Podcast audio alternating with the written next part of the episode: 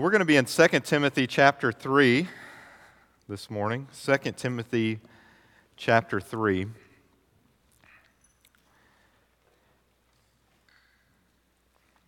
know, this week, really the last couple of weeks, as I've been thinking about our um, final couple of Sundays with you all, uh, I made mention on social media last night, but I wanted to mention it this morning. You know, one of the more difficult things as a pastor when you start thinking about what to preach is when you come into a church, uh, it's what you're going to preach first, but also what you're going to preach last. Um, you know, you want your first and final sermons, especially, uh, to be things that are that are important and near and dear. And of course, all Scripture is important. I'm going to be talking about that this morning.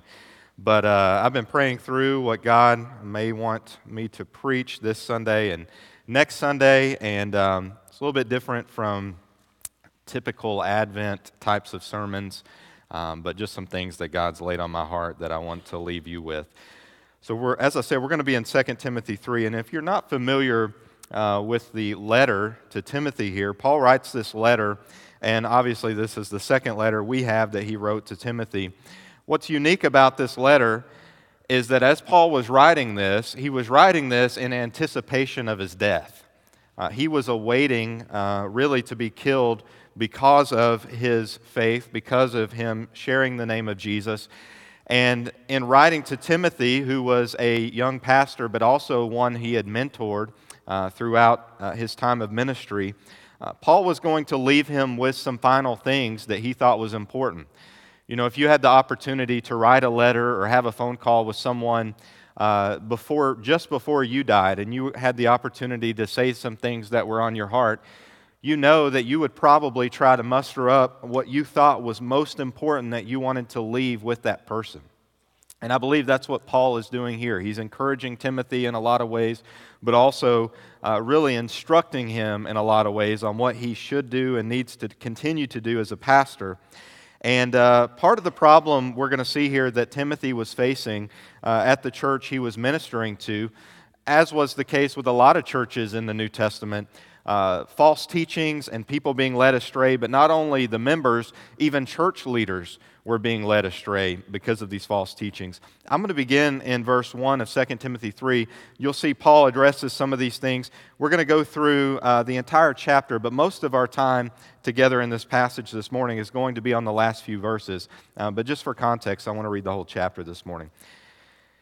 He says, But know this hard times will come in the last days.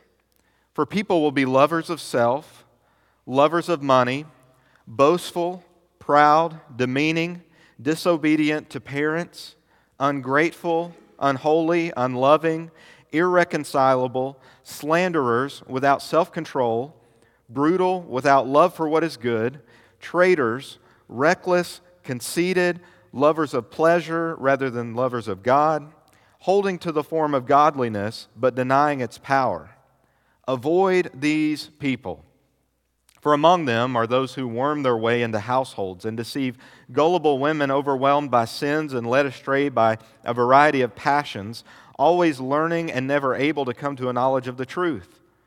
Just as Jannes and Jambres resisted Moses, so these also resist the truth. They're men who are corrupt in mind and worthless in regard to the faith.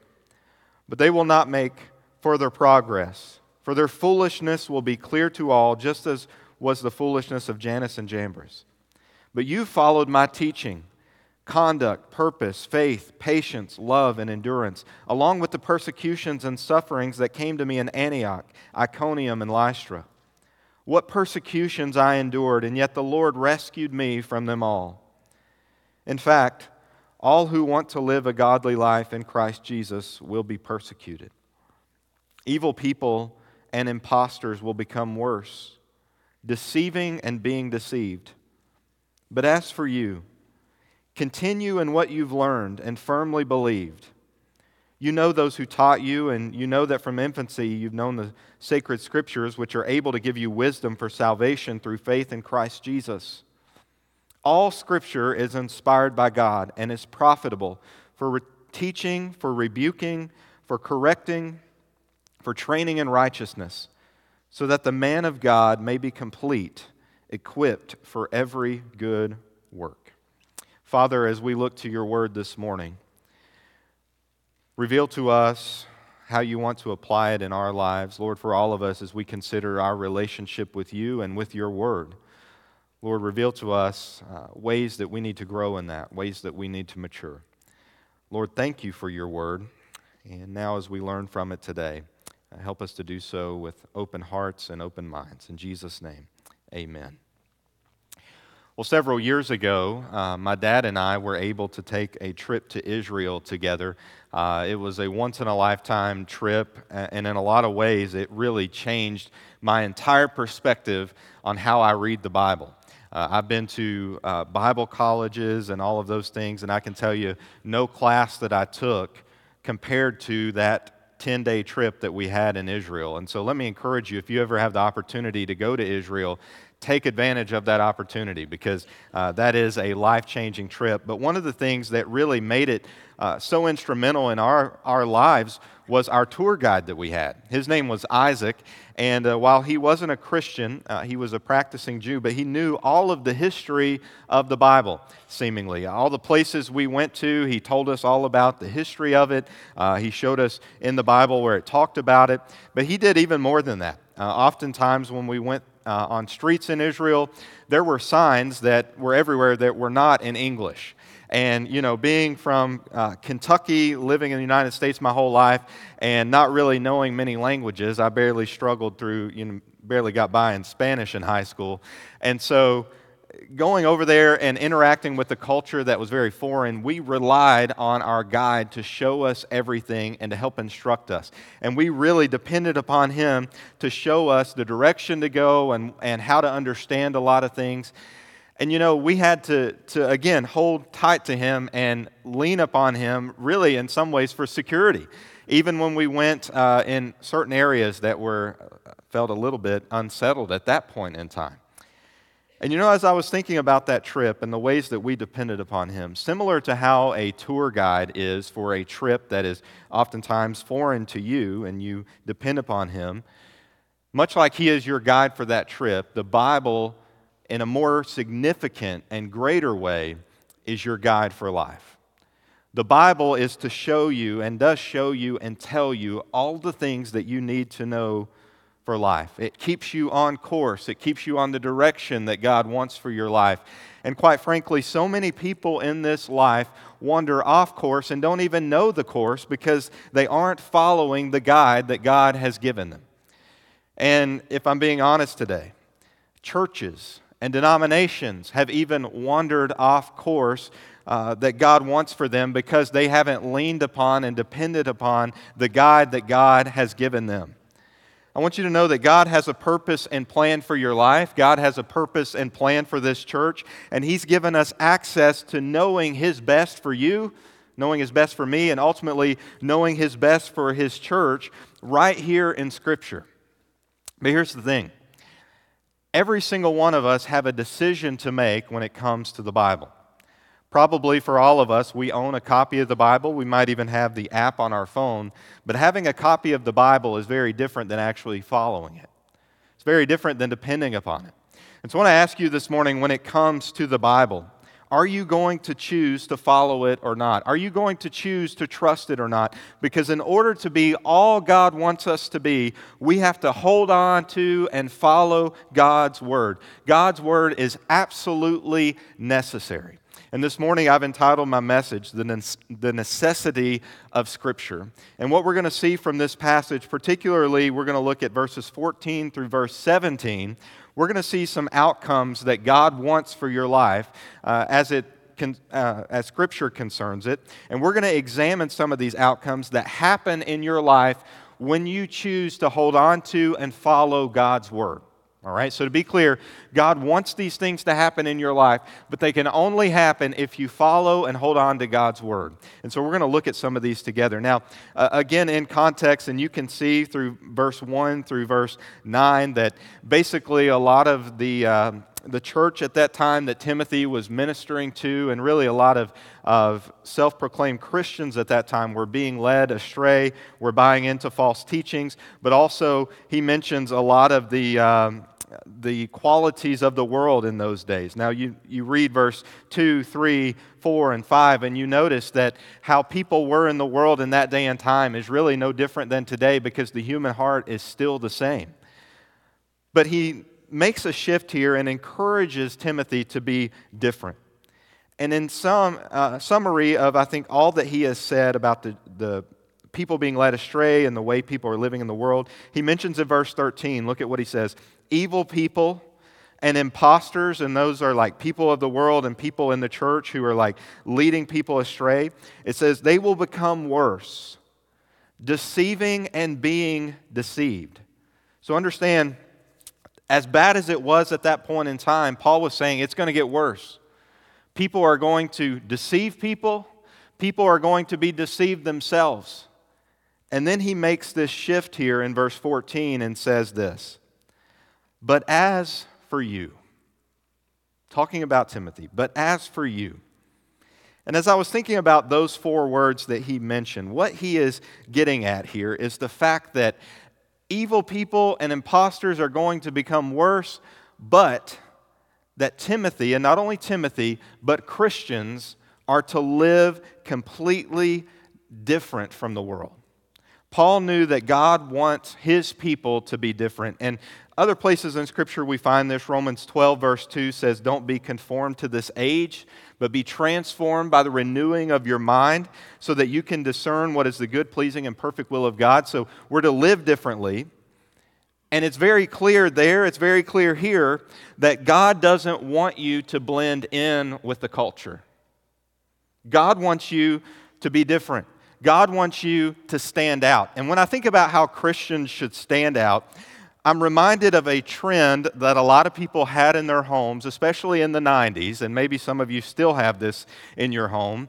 Uh, the trend of the accent wall. Do you all remember that? Like when you walked into a room, there was one room, or, or excuse me, there was one wall in the room that was different than the other walls and it might have wallpaper on it, it might have a different paint color, it might have all the decor or most of the decor on this one wall. But the point of the accent wall is when you walked into a room, you looked at that wall because it was completely different than, than all the other walls. Now, in a very similar way, I think as Christians, people should be able to look at us and notice that there's something different about us. We should be living differently because we have the Spirit of God within us. We should be living in a way that honors God and pleases God and brings uh, significance to God's name in a culture that doesn't pay any mind to Him. But here's the question how do you do that? How do you live differently? It's one thing to say, like, live differently. But how do you find the instruction? How do you, how do you find out how you're supposed to do that? Well, look back at verse 14. He says, But as for you, continue in what you've learned and firmly believed. You see, Timothy had been taught from a very young age what it meant to follow God. And not only had he been raised in a way to follow the Lord and honored the Lord, but you look back at verse 10, and Paul had also taught him. He had been trained by godly men in the, in the church, godly leaders that had poured into him and, and taught him what it meant to actually be a Christian. And so Paul says here to be different, to live differently from the culture, you need to hold on to the, the faith that you have. Hold on to what you've been taught. Hold on to what you've come to believe. And listen, we live in a world that constantly tries to get us to walk away from what we believe. We live in a world that tells us to be affirming of all religions, affirming of many sins, affirming of all sexualities, affirming of whatever wants some, someone wants to claim is truth. And in a world that tries to pull us away from our faith, we have to hold on to Scripture and continue in what we've learned and firmly believed we have to hold on to that just as they did. And so, the first outcome that we find in this passage from following Scripture is that it sets you apart from the world. Following Scripture sets you apart from the world. I want to ask you today how does your life look? You know, following Scripture and doing what it says sets you apart from the world, would somebody be able to look at your actions today or this week or this month and say, there's something different about them? You know, could they hear your speech or observe how you love someone or observe your actions towards somebody who's different than you and recognize, hey, they love as Jesus does? They're following God's word. And notice, uh, again, I'll come back to this idea of continue in. It's difficult to continue in something if you don't stay familiar with it. You know, I think about when I was a, a kid in, in elementary school. I remember there were times that we would have summer break, and it seemed like over summer break, I forgot everything I knew in school. I don't know if you all, uh, you know, felt that same way. Some of you teachers probably know the frustration of when you come back in August dealing with students like me. But it was like, you know, we would start up in math again and be doing stuff that we had done in May, and I was like, I don't even remember how to do this at all because I had I hadn't continued in it all summer.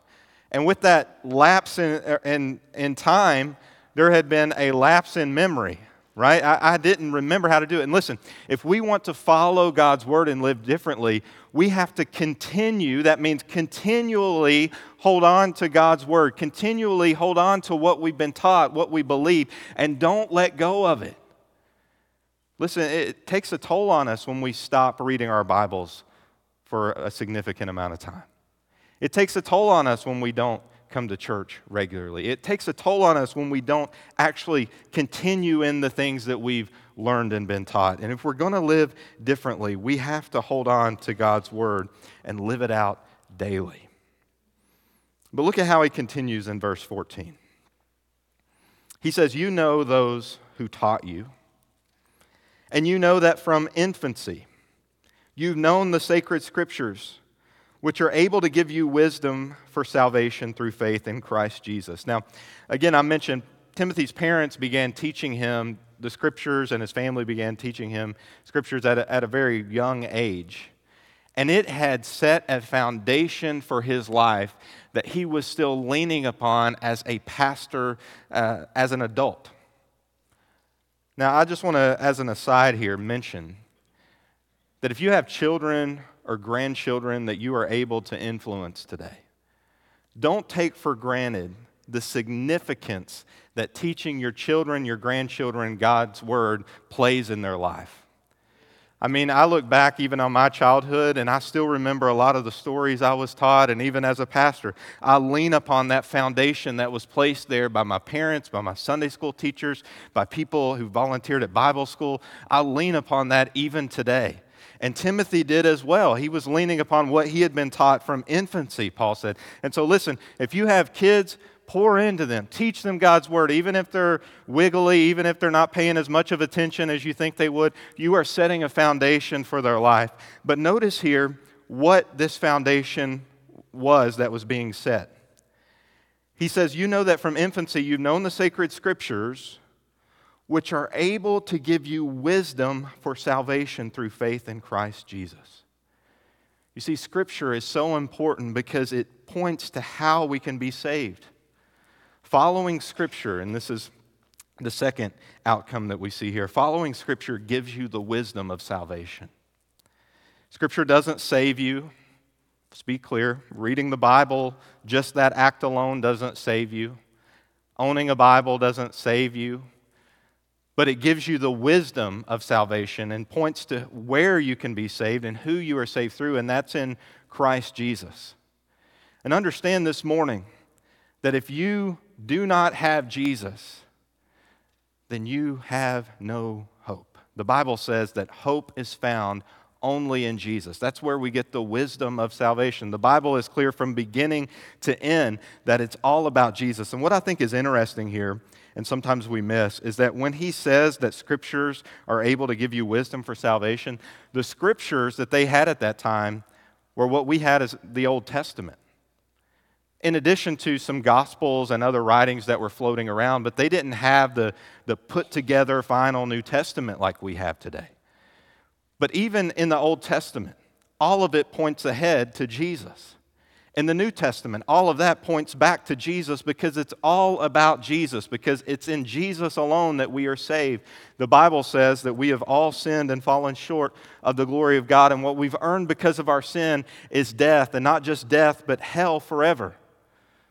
But the good news is, the wisdom of salvation is that Jesus lived a perfect, sinless life because he was fully God, fully man. He never sinned, but the Bible tells us that when he died upon the cross, he took the punishment for all of our sins.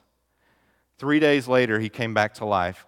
And the wisdom of salvation is this if you repent of your sins and put your faith and trust in Jesus alone for salvation, you can and will be saved.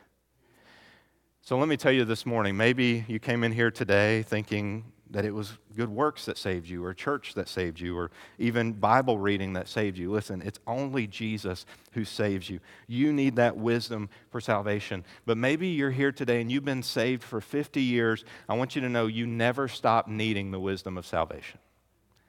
You never grow too old, you never get too mature to, to stop needing the wisdom of salvation. Because here's the thing if we're going to achieve God's mission for us and for this church, we need the wisdom of salvation poured into us continually. You need it, I need it, our kids need it, this church needs it, this community needs it. We need to have the wisdom of salvation, and that only comes through following Scripture. Now, there's one more area that Paul touches on here. I want you to look at verse 16. And actually, these verse 16 and 17 could be a whole sermon just in themselves, but I kind of want to give you a bird's eye view of this today. It says, All scripture is inspired by God. Now, I want to start with that statement all scripture is inspired. Inspired by God here literally means God breathed.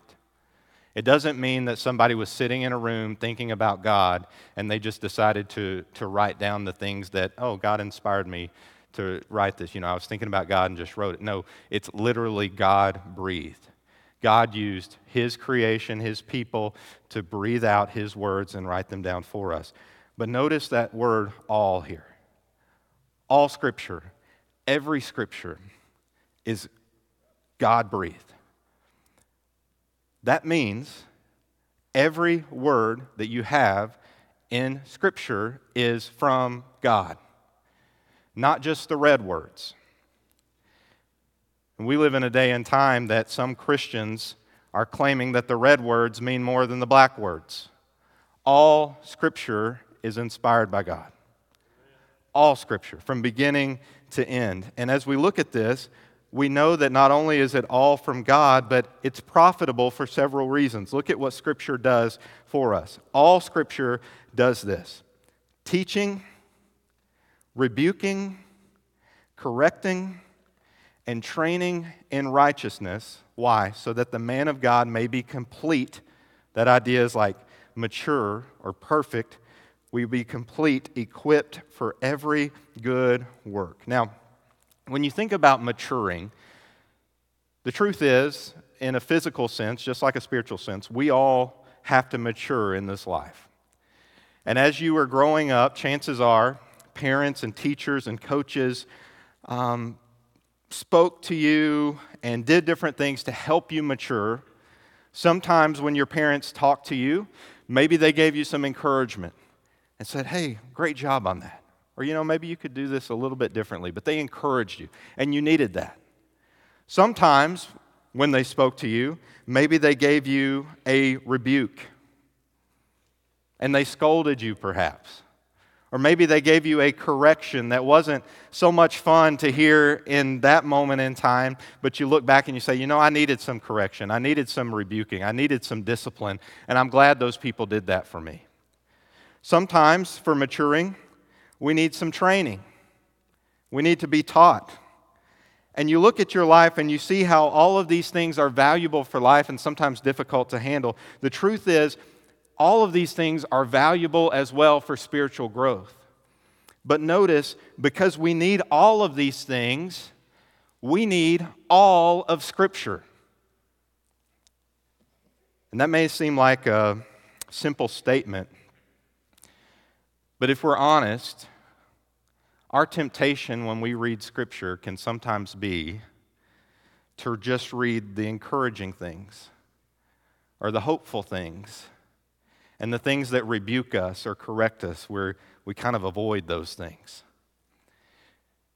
And you know, you see this really in out, in, throughout Christianity because so much of what's published today through books and Christian music, even that's on the radio, is about the encouraging things. You know, you turn on the, the radio, Christian radio, and it's no longer Christian radio, it's positive and encouraging radio. Because they, they're just serving up one side of it. And certainly we need encouragement. Certainly we need hope, right? But we need all of it. Sometimes we need to be corrected. Sometimes we need to be rebuked. And listen, the temptation for churches is to find preachers and teachers who will just preach things that make them feel good. We need God's word to do all it's supposed to do to teach, rebuke, correct, and train. So we need all of God's word. Church, I know that once I leave, I won't have any direct input on who will be the next pastor here. But let me say, while I'm able to stand in this pulpit, find someone who will unashamedly preach all of God's word. And there may be Sundays that they preach that you're like, boy, that stepped on my toes, or boy, that, I, that didn't feel so good. But listen, we need that as much as we need the encouragement and the hopeful things. We need all of God's word. But let me pull it back a little bit more and make it more personal. When it comes to your Bible study time, are you taking time to read and get to know all of God's Word? Or do you find yourself in those same few passages all the time that you've read time and time and time and time again? We need the Holy Spirit to convict and shape our hearts and minds through the power of God's Word. And so we need this type of thing to impact our lives. And so let me ask you today how is Scripture impacting your life. You know, we, we talked about Scripture being necessary. When you leave here today, do you actually live and practice in a way that shows that you believe Scripture is necessary? Today, we've seen that in order to be all God wants us to be, we have to hold on to and follow God's Word. And so, let me ask you this What would be your next step in going deeper in God's Word. Think about where you are right now. What would be that next step in going a little bit deeper? For some of you, if you're honest this morning, and listen, we've all been there. If you're honest this morning, you can say, you know, I don't spend very much or, or any time in the Bible outside of church. And for some of you today, that next step is I'm going to start reading my Bible throughout the week. And if that's you today, let me encourage you to commit to the Lord. If you really believe the Bible is necessary and tells us what we need to do for life, if you really believe that, commit that to the Lord and actually practice that this week. And let me encourage you as well. When you practice it, try to start at a pace that you can keep up. Reading for two minutes a day, five days, or, or two minutes a day, five minutes a day is better than reading for no minutes a day, right? So start at a pace that you can keep up. And so for maybe maybe that's you today, maybe for your next step, you're like, hey, I'm going to read a couple minutes a day this week. Just to start practicing living out the word. Maybe for you, you need to, to go deeper in God's word. Maybe you need some time spent with God's word with your family. Start talking about it with your spouse. Start talking about it with your kids. Maybe for you, if you're honest today, you have read the Bible so much and you're familiar with it in a lot of ways. And again, none of us know all there is to know about the Bible.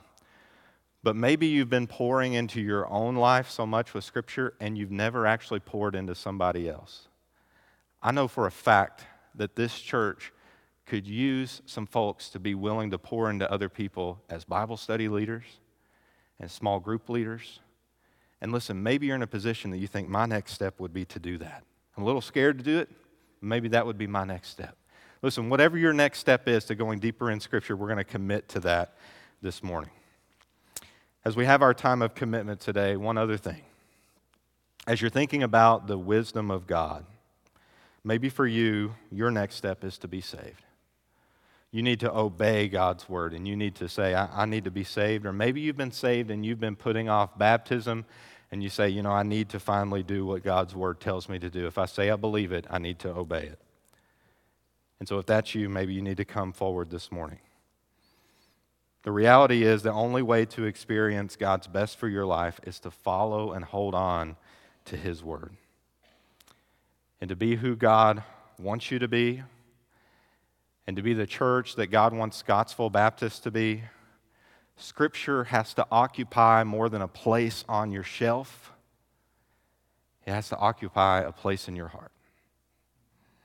Today, in our time of commitment, let's commit or recommit ourselves to being people who hold on to and to people who follow and obey God's word. Father, as we think about your word today, we're so grateful that we have it.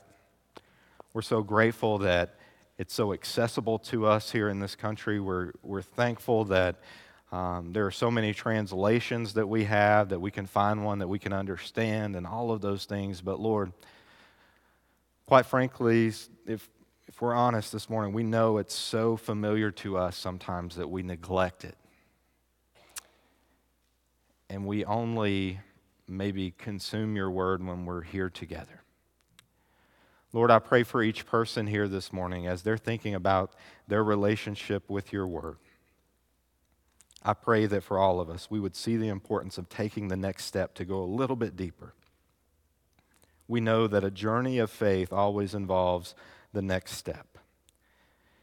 And so, whatever that next step is for us, Lord, I pray that you would lead us to commit to that and help us to see the significance of it. Lord, I thank you again for this time this morning. Move through your people with the power of your Spirit. In Jesus' name.